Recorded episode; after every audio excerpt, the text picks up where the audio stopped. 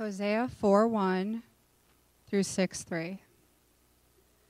Hear the word of the Lord, O children of Israel. For the Lord has a controversy with the inhabitants of the land. There is no faithfulness or steadfast love, and no knowledge of God in the land. There is swearing, lying, murder, stealing, and committing adultery. They break all bounds, and bloodshed follows bloodshed. Therefore, the land mourns, and all who dwell in it languish, and also the beasts of the field, and the birds of the heavens, and even the fish of the sea are taken away. Yet let no one contend, and let none accuse, for with you is my contention, O priest. You shall stumble by day the prophet also shall stumble with you by night, and I will destroy your mother. My people are destroyed for lack of knowledge, because you have re- rejected knowledge. I reject you from being a priest to me. And since you have forgotten the law of your God, I also will forget your children. The more they increased, the more they sinned against me I will change their glory into shame. They feed on the sin of my people, they are greedy for their iniquity. And it shall be like people, like priests. I will punish them for their ways and repay them for their deeds. They shall eat, but not be satisfied. They shall play the whore, but not multiply. Because they have forsaken the Lord to cherish whoredom, wine, and new wine which take away the understanding. My people inquire of a piece of wood, and their walking staff gives them oracles. For a spirit of whoredom has led them astray, and they have left their God to play the whore. They sacrifice on the tops of mountains and burnt offerings on the hills, under oak, poplar, and terebinth, because their shade is good. Therefore, your daughters play the whore and your brides commit adultery. I will not punish your daughters when they play the whore, nor your brides when they commit adultery. For the men themselves go aside with prostitutes, and sacrifice with cult prostitutes, and a people without understanding shall come to ruin. Though you play the whore, O Israel, let not Judah become guilty. Enter not into Gilgal, nor go up to Bel Beth Aven, and swear not, as the Lord lives. Like a stubborn heifer, Israel is stubborn. Can the Lord now feed them like a lamb in broad pasture? Ephraim is joined to idols. Leave him alone. When their drink is gone, they give themselves to whoring. Their rulers dearly love shame. A wind has wrapped them in its wings, and they shall be ashamed because of their sacrifices. Hear this, O priests. Pay attention, O house of Israel. Give ear, O house of the king. For the judgment is for you, for you have been a snare at Mizpah and a net spread upon Tabor. And the revolters have gone deep into slaughter, but I will discipline all of them. I know Ephraim, and Israel is not hidden from me. For now, O Ephraim, you have played the whore. Israel is defiled their deeds do not permit them to return to their God. For the spirit of whoredom is within them, and they know not the Lord. The pride of Israel testifies to his face. Israel and Ephraim shall stumble in his guilt. Judah also shall stumble with them. With their flocks and herds they shall go and to seek the Lord, but they will not find him. He has withdrawn from them. They have dealt faithlessly with the Lord, for they have borne alien children. Now the moon shall devour them with their fields. Blow the horn in Gibeah, the trumpet in Ramah. Sound the alarm at Beth Aven. We follow you, O Benjamin.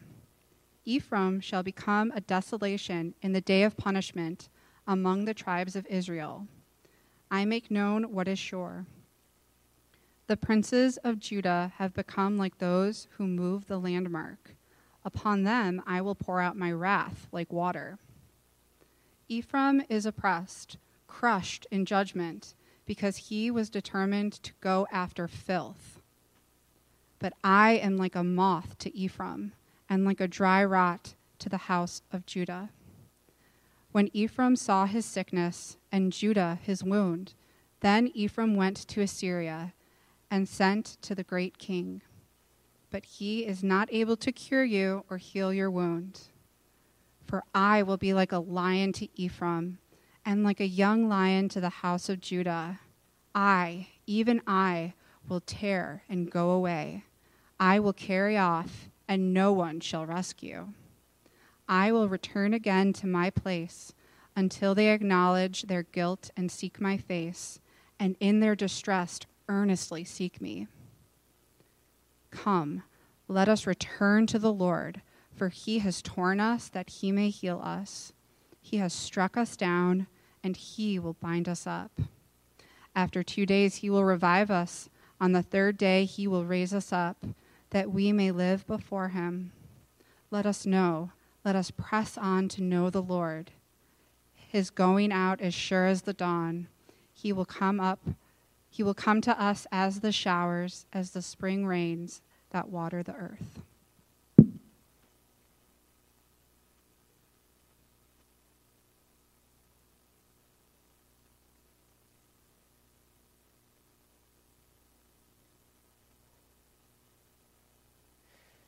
Well, thanks, Megan, for reading a long and heavy passage of God's Word. I would imagine that most of us are not used to listening to six minutes of prophetic judgment texts. but that's what we just did together. We're returning to our sermon series in the book of Hosea, a book that was written about 2,700 years ago in the northern kingdom of Israel. And in the first three chapters of the book of Hosea, we saw the prophetic life of Hosea, his long suffering patience toward his own unfaithful wife, which was a picture of the Lord's long suffering patience toward his unfaithful people. But in Hosea chapter 4, verse 1, through the end of the book in chapter 14, we now turn from Hosea's prophetic life to Hosea's prophetic message. Chapter 4, verse 1 opens with these words Hear the word of the Lord. And of course, in some ways that we'll need to pay attention to, God was addressing specific people in a specific place at a specific time. And yet, our Christian conviction is that even today, in these words of Holy Scripture, God is speaking. And the question then is are we listening? What does Hosea say? What is this prophetic message and what does it have to do with us today? These are the questions that we'll consider. It's a very long passage of Scripture, as you probably noticed, and so uh, good news or bad news, depending on how you look at it, I won't take the time to look at every verb and every connecting word between these verses.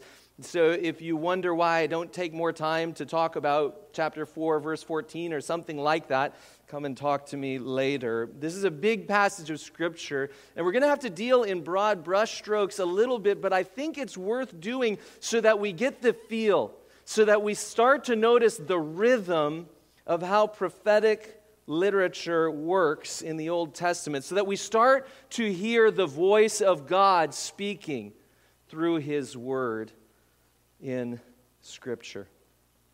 Today we'll notice the prophetic analysis, a prophetic warning, and then a prophetic hope in this passage. We'll begin with part one a prophetic analysis. Hosea's message begins in chapter 4 with a familiar prophetic style. It's the style of listening to God's charges against his people. It sounds a little bit like a courtroom setting. Chapter 4, verse 1 the Lord has a controversy with the inhabitants of the land. The Lord has a complaint against you. It sounds like legal language. You know, often we think of biblical prophets as some kind of fortune tellers. Or maybe we think of biblical prophets mainly as future predictors, and occasionally, the biblical prophets do talk about things that will happen in the future, but that is not their main or primary mark. Their main work, when we're talking about biblical prophets, is to speak on behalf of God's covenant. In this sense, some people think that we should think of biblical prophets as something like prosecuting attorneys who work for the Lord, who are responsible for enforcing the partnership agreement or the covenant agreement between God and his people. I think a better image might be the image of a covenant mediator rather than a prosecuting attorney. It's helpful to think of the biblical prophets as here as kind of authorized representatives of the Lord and his partnership agreement, the Lord and his covenant with his people, mediating and seeking to mediate between God and his people. Here in chapter 4, Hosea speaks up as a representative of the covenant, and he says, The Lord has a complaint. The Lord has a concern. The Lord has a controversy with you. What is the Lord's controversy? Look at verse 2 of chapter 4. Excuse me, the end of verse 1, rather. The Lord's controversy begins here with this vertical issue there is no faithfulness. There is no steadfast love, and there is no true knowledge of God in the land. Now, in verse 2, the Lord's controversy with his people is going to turn horizontal. The Lord is concerned about things like adultery and violence and lying. The Lord is concerned about these horizontal issues of morality and ethics. More than half of the Ten Commandments, perhaps, has to do with these issues of how we relate with other people in our lives. These things matter, and yet, the first, the foremost, the primary, the core issue of God's concern with His people is this there is unfaithfulness among God's people. We hear this after the first three chapters, which pictured a husband and his beloved who was unfaithful to him. And we can't help but hear some of the echoes of a faithful husband and an unfaithful, beloved wife. As we hear the Lord's charge against his people, my concern is that there is unfaithfulness, infidelity among the people of God. But that infidelity among the people of God shows up in some surprising ways. More specifically, the prophetic analysis goes on to reveal that there is, more specifically, a certain kind of religious unfaithfulness among God's people. We see this especially in chapter 4, verses 4 through the end of the chapter. As we read chapter 4 a moment ago, maybe you noticed how much of chapter 4 speaks to priests the religious leaders among God's people. Among young people today, millennials, Gen Z, among young people today, there is a heightened passion to speak out against corrupt leadership. I think that's a good thing, at least as far as it goes.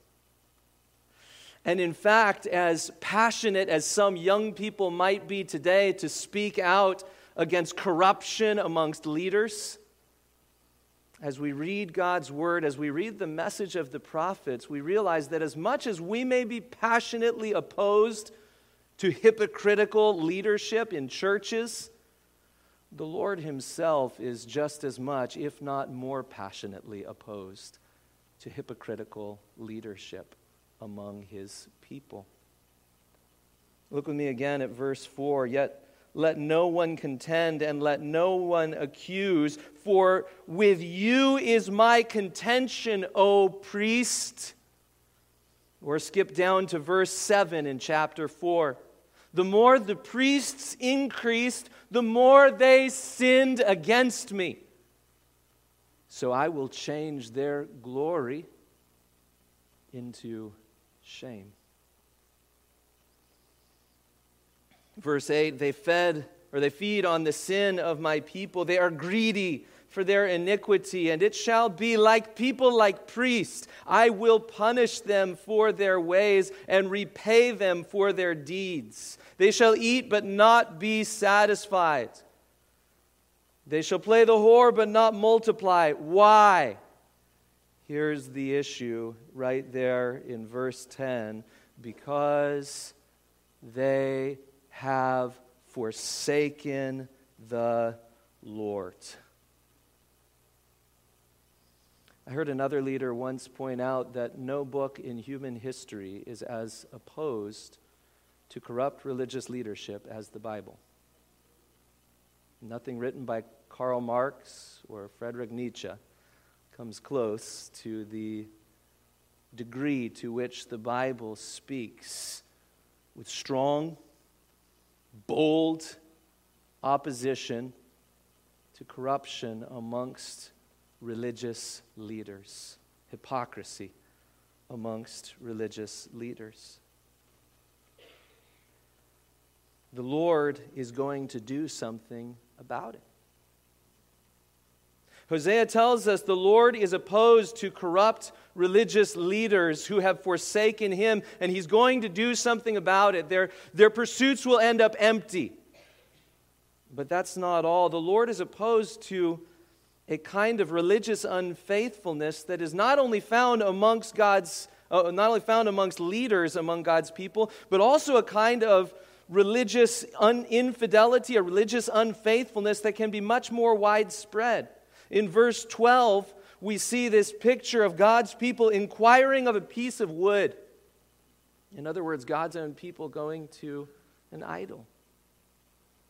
And the foolishness of it is kind of felt. You've got access to me, our Creator says, and you'd rather pray to a piece of wood?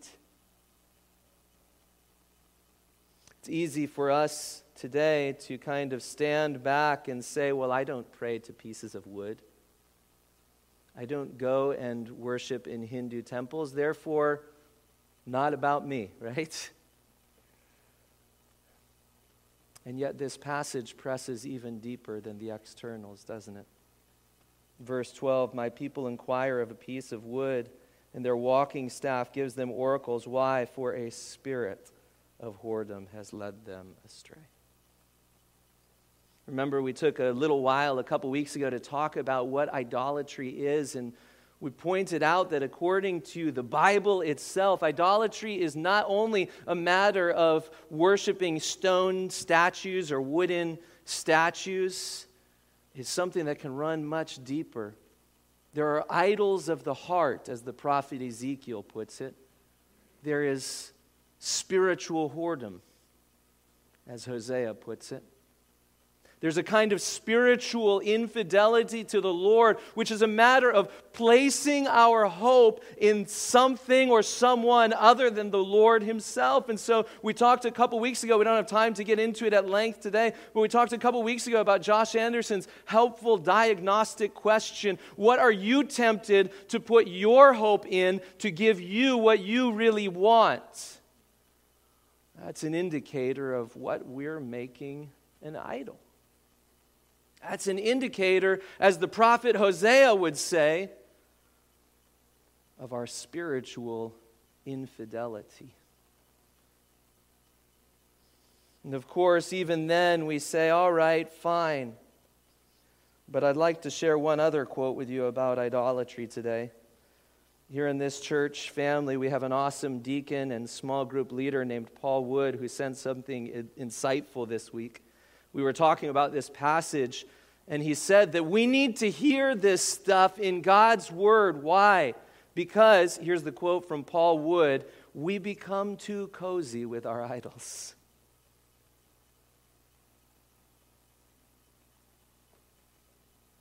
I wonder if you recognize some of that coziness in your own life It's just a little bit of covetousness, just a little bit of longing for what my neighbor has been given by God that I haven't been given. No big deal, right?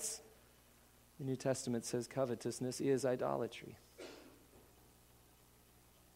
Maybe we get a little too cozy with this kind of coveting. Maybe it's just a little more savings. The Bible itself teaches us we should store up for the future, right? And yet perhaps we've become a little bit too cozy with putting our hope and our trust in our savings instead of in the Lord Himself. It's just a little bit of booze. I just need a few more likes on social media. I just need a few more friends on campus. I just need one more step in my career. I just need one upgrade in my house, and then I'll be happy. We can become too cozy with idols in our lives. And then there's the pleading voice of the prophet in chapter 4, verse 12. That is a spirit of whoredom, he says. Yikes. See, this is Hosea's prophetic analysis of religious unfaithfulness among God's people. It's spiritual infidelity. This needs to wake us up a little bit. But then comes chapter 5, and there's a new twist, perhaps an unexpected twist. Look with me, if you would, at chapter 5, verse 1. It begins, Hear this, O priests. So, this is an echo of what we've been hearing in chapter 4, a message to the religious leaders of God's people in Hosea's day. But then look at what else we read in chapter 5, verse 1. Pay attention, O house of Israel. Give ear, O house of the king, for the judgment is for you, for you have been a snare who is the Lord addressing here? The house of the king. The princes, as he says later on. He's addressing not only the problem of religious leaders and religious hopes that can lead us astray or that can pull our hearts slowly away from the Lord our God and allegiance to Him alone. He's also talking about the danger of political leaders and political hopes that can pull our hearts slowly further and further away from allegiance to the Lord our God and to Him alone. This theme kind of comes to a crescendo in chapter 5, verse 13, this theme of political unfaithfulness among God's people chapter 5, verse 13. When Ephraim saw his sickness and Judah his wound, then Ephraim went to the Lord? No. When Ephraim saw his sickness and Judah his wound, Ephraim went to Assyria, one of the great political powers of Hosea's day. He sent to the great king not meaning Yahweh, meaning Tiglath-Pileser III, the emperor of Assyria. But the Lord says he is not able to cure you. He's not able to heal the wounds that you feel and that you want to be healed. What's going on here is that there is a movement among God's people in Hosea's day to seek help from the powerful nation of Assyria and her great king. 2 Kings chapter 15 tells us a painful story about how one of the kings of Israel in Hosea's lifetime laid a heavy burden of exacting taxes, uh, exacting financial taxes on God's people in order to gather money. Why? To give it to the king of Assyria in order to buy political security. Listen, Israel needed an Assyria policy in their day. They needed policies in place. But the way they sought security revealed that even while they said they worship Yahweh, even while they said we trust in Him, even while they said we belong to Yahweh and He's all our hope, they were really putting their hope not in Yahweh, but in the great political power of their day, Assyria and her king. And here is Hosea's blunt analysis. Chapter 5, verse 4 echoes the analysis of chapter 4. Their deeds do not permit them to return to their God. Why? For a spirit of whoredom is within them. You see, even though they needed an Assyrian policy, placing hope in Assyria is tantamount to spiritual whoredom, according to the prophet.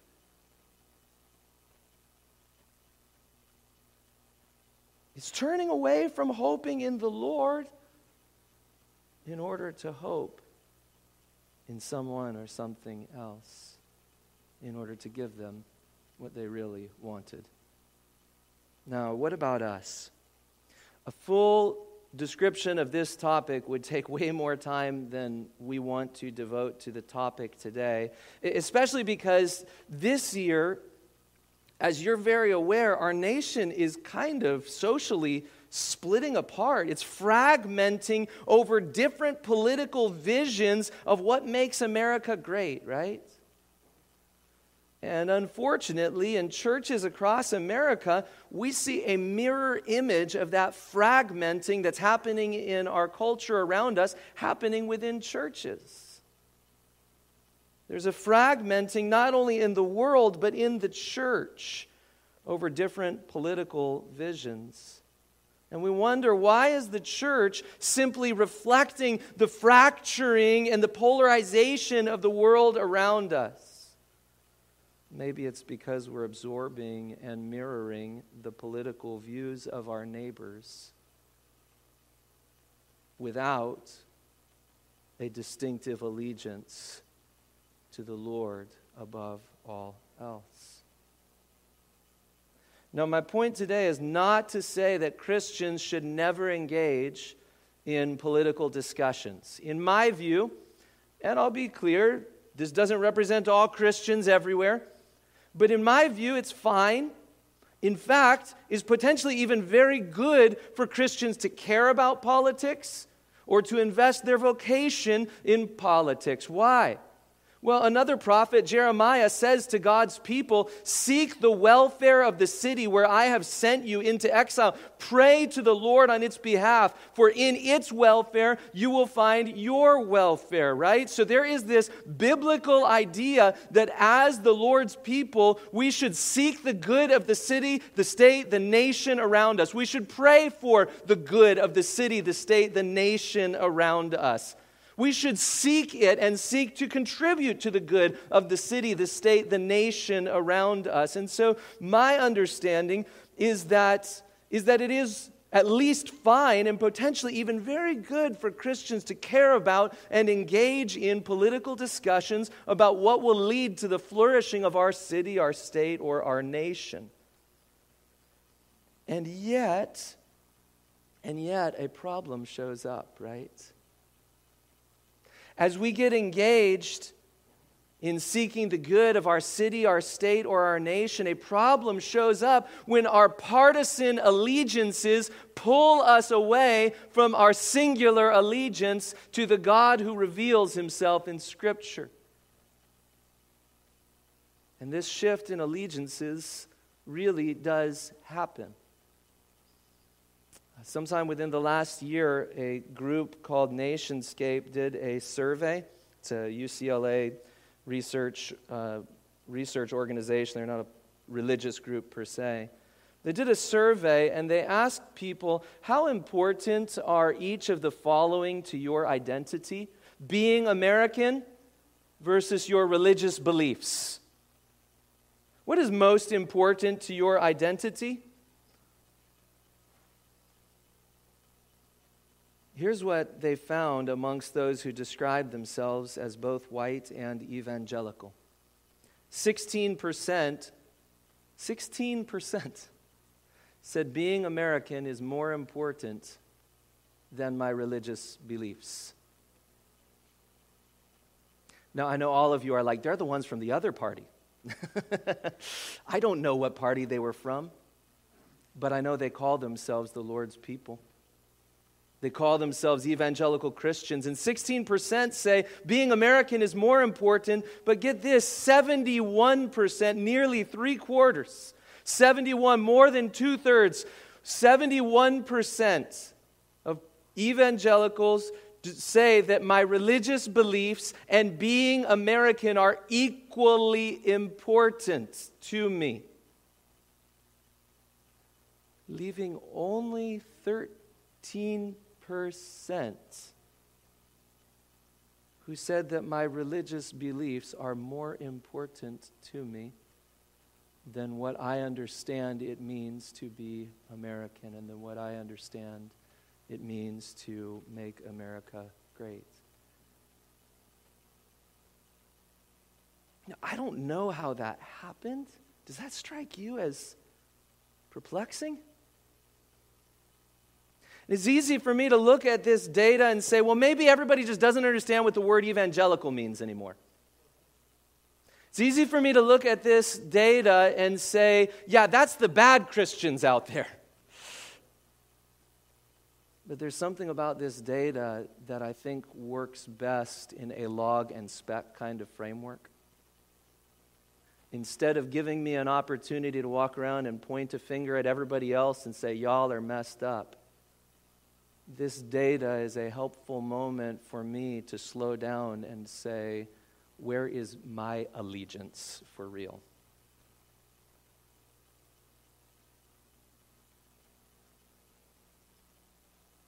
And if Hosea were here today, I wonder if he would plead with us. Dear Christians, if you are trying to be married to Jesus and at the same time married to your partisan political views, you'll end up being unfaithful to one of your two spouses. It won't work to be married to both.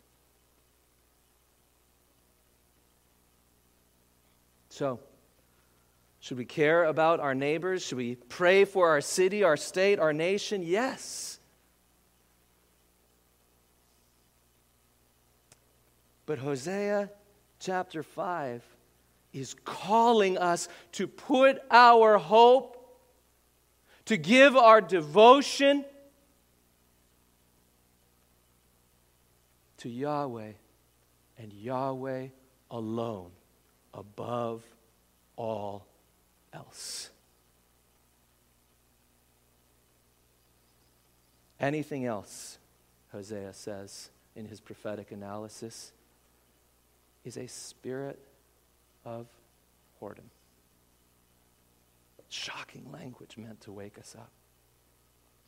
So here's a question before we move on from Hosea's prophetic analysis, and we'll speed up from this point on. But here's a question I want to ask here What pulls your spirit away from devotion to God above all else? Sometimes we don't need hours of analysis. And perhaps the Holy Spirit has been trying to get your attention and trying to wake you up to this for some time. What pulls your spirit away from devotion to God above all else? But that brings us to a second thing that Hosea draws our attention to. It's a prophetic warning. It's a prophetic warning. And we see that warning right here in Hosea chapter 5, verse 14, where Hosea, in the voice of the Lord, warns the people. Right after this Right after this statement, when Ephraim saw his sickness and Judah his wound, then Ephraim went to Assyria, sent to the great king, but he is not able to cure you or heal your wound. Verse 14 For I will be like a lion to Ephraim, and like a young lion to the house of Judah. I, even I, will tear. Go away. I will carry off and no one shall rescue. Now, This wakes us up a little bit for a few different reasons. One of them being how uncomfortable many of us are with this description of God like a lion. Now, some of the lion imagery might be explained by the fact that uh, the king of Assyria used a lion as his image. And so maybe there's a little bit of artful play here with the Lord saying, You want to call to the lion of Assyria? You'll get a lion. But it's not a lion coming to protect you, it's a lion that will come to tear away unfaithfulness. Maybe there's a little bit of a word play going on there, but even there, listen to how emphatic this is. I, even I, will tear and go away. This is a description of a serious kind of judgment from the Lord that he personally takes credit for.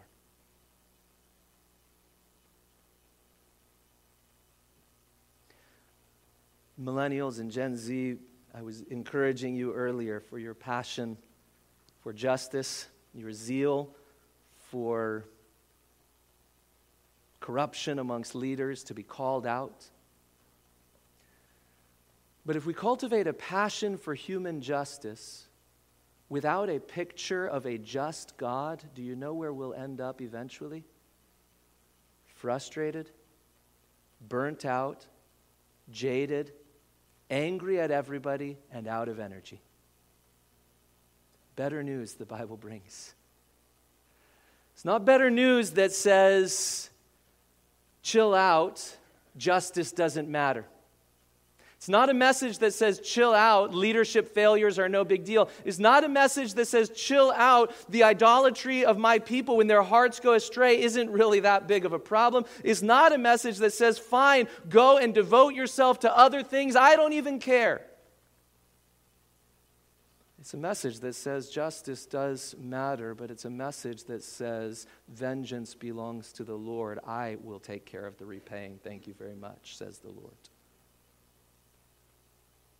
which enables us to be people who care deeply about justice and righteousness in society, in our homes, in our lives, without taking the anger, the frustration, the disappointment, and the burnout that so often will go with it. The Lord here claims that He is just and that, like a jealous lover, this is the category in systematic theology that is very confusing to us sometimes. The category that describes our God as being jealous is confusing to us because we say almost every experience I've ever had with jealousy is wrong. How could we say that a just and holy and righteous God is jealous?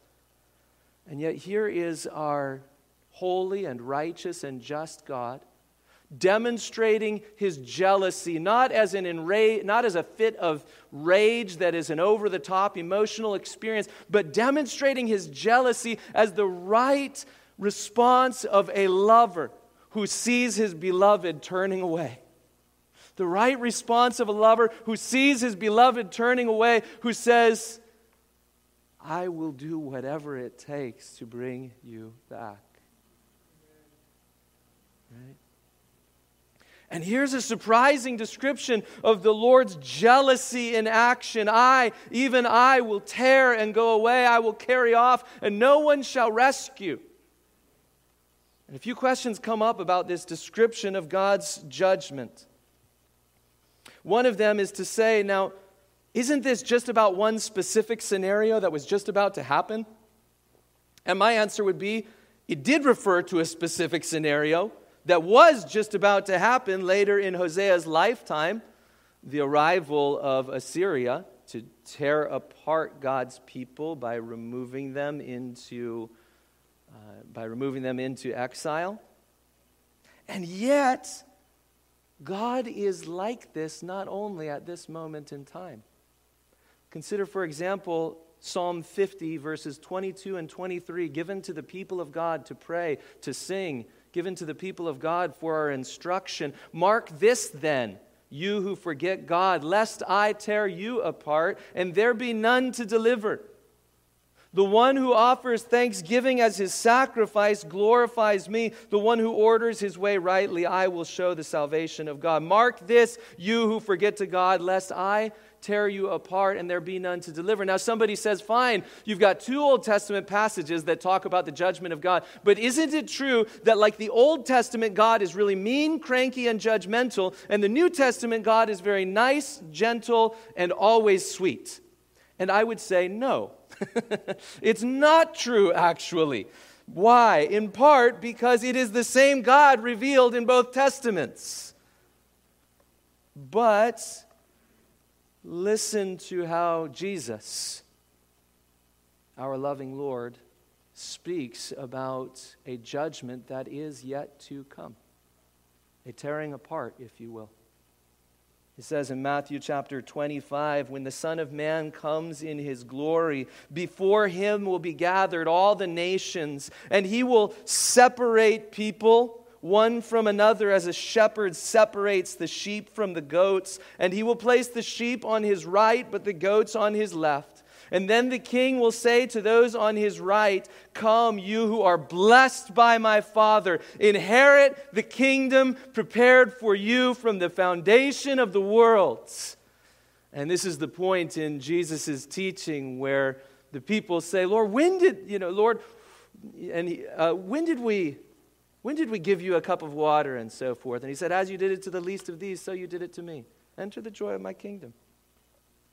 But then, this is our loving Lord Jesus, then he will, he will say to those on his left, Depart from me. And these will go away into eternal punishment, but the righteous into eternal life. Listen, make no mistake.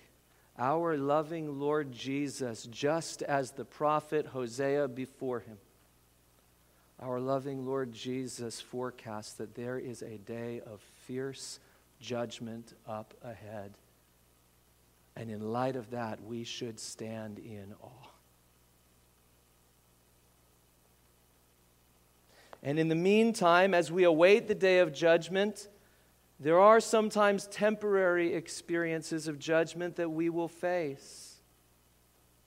You notice in Hosea chapter 6, there is this repeated refrain my people will seek me, but they won't be able to find me. Or there it is at the end of Hosea chapter 5, verse 15 I will return again to my place, I will withdraw my presence from them. Sometimes the Lord, as we await the final, ultimate, larger judgment that is to come, the Lord, in his kindness and mercy, the Lord, in his kindness and mercy, brings temporary, short term judgments, discipline into our lives. Why? To wake us up and to draw us back to Him. In fact, this is precisely what the scriptures teach. Hebrews chapter 12, verse 6 the Lord disciplines who? The one He loves.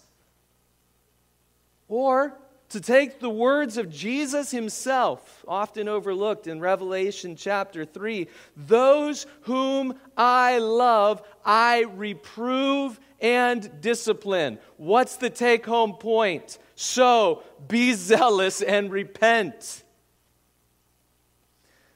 So, listen, as we consider this reality, that we have been, that we have been unfaithful to our lion like God.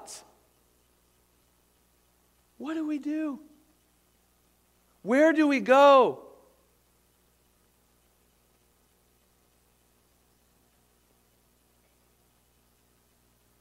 If we've been unfaithful to our lion like God, our only true hope is to return to the Lord and to Him alone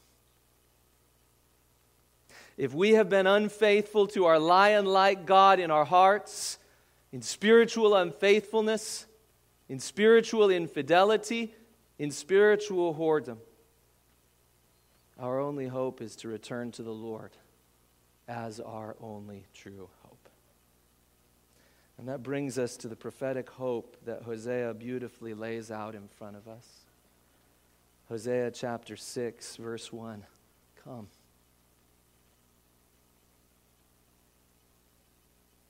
Since we have been unfaithful to our God who is like a lion, come. Let us return to the Lord. And I'm very aware that if I give you three application points each week, and if you're at church 50 weeks a year, pretty quickly that's 150 things you're trying to juggle. It can feel dizzying. And so, in kindness, in mercy, in love, I'm trying to emphasize in this sermon series on the book of Hosea, we've really got one application point for this whole sermon series. And is right there in Hosea chapter 6, verse 1. It's repeated again in Hosea chapter 14. It's echoed over and over, but it's right there. What's our application point for this whole sermon series? If we have been unfaithful, to our God who is like a lion in his jealousy and in his justice, what should we do? Come. Let's return wholeheartedly to the Lord. Now, at risk of giving you three application points and multiplying those out, let me point out three simple ways. I'm not doing three more points. sermon's about to land here, all right? But let me point out three aspects of what it means to return to the Lord. Number one, brothers and sisters, let's take our guilt seriously. The prophetic hope begins with this I will again return to my place until they acknowledge their guilt and seek my face. Listen, we will not have a full experience of the full prophetic hope until we have a full embrace of the full prophetic revelation of our guilt before God. And so, brothers and sisters, in an era when it is easy to point the finger at other groups, and it is easy to point the finger at other people, with human hearts that are prone to pride and self defense and minimizing my guilt, with human hearts that love to imagine there is only a speck in my eye while everybody else obviously has a log in theirs.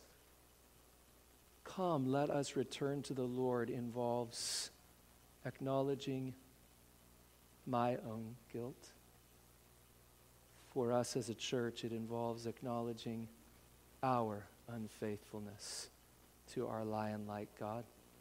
Returning to the Lord, secondly, needs to involve believing in the God who revives. Otherwise, why would we even bother returning to Him?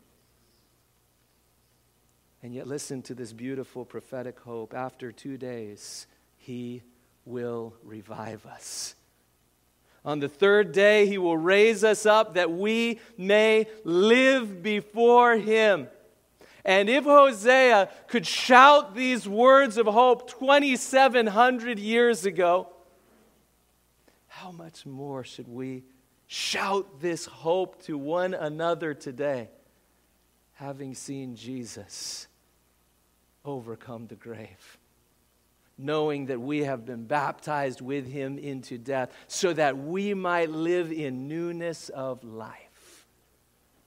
Let's acknowledge our guilt. Let's take our guilt seriously. Let's believe in the God who revives. And then, brothers and sisters, let's press on to know Him.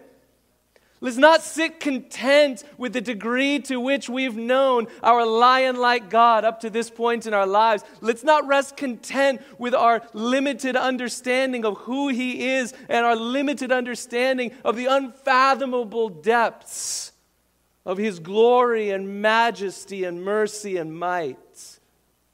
Let's not rest content. Let's press on to know the Lord. Let's press on to know him. There's more to him than we've yet seen. The lion who tears also heals. The lion who tears also unifies. Thank God for the lion like God who is also a lamb, standing as though it has been slain for the sins of the world, to redeem for himself a people from every tribe and tongue and language and nation. And let's, re- let's return to him that we may join in that glorious song forevermore. Worthy, worthy, worthy is the Lamb. Worthy is the one who is seated on the throne and the Lamb who was slain. At this time, I'd like to invite those who are going to join, who are going to serve the elements of the Lord's Supper to make their way up here.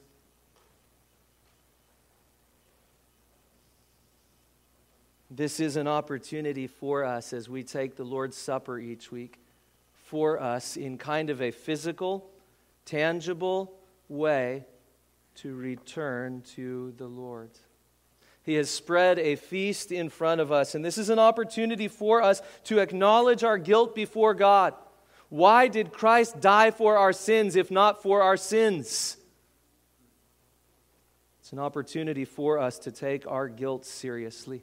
And yet it's an opportunity for us to draw near, not in, not in frightened disbelief, but in faith in the God who revives, in faith in the one who gave himself in love for us, that we might live forevermore with him. It's an opportunity for us to press on to know him. If you're with us today and you're not following Jesus as your Lord, we'll ask you to hang out where you are for the next couple minutes. The reason we make that request is because taking the Lord's Supper is a sign of ongoing faith in the Lord Jesus Christ. To take it without faith is kind of taking it uh, hypocritically or something like that. And so we'll ask you just to hang out where you are. But if that's you, we would love to say to you, like even today, we would love to invite you to come to Jesus, to place your trust in Him and to begin this journey of knowing Him, discovering the truth about the God who revives, and discovering not by denying our guilt, but admitting it, discovering life forevermore with Him. We'd love to invite you, even today, to come to Jesus. And at this time, for all who live by faith in the Son of God who loved us and gave Himself for us, you may come to take the bread and the cup in glad hearted remembrance of our great Redeemer. You may come.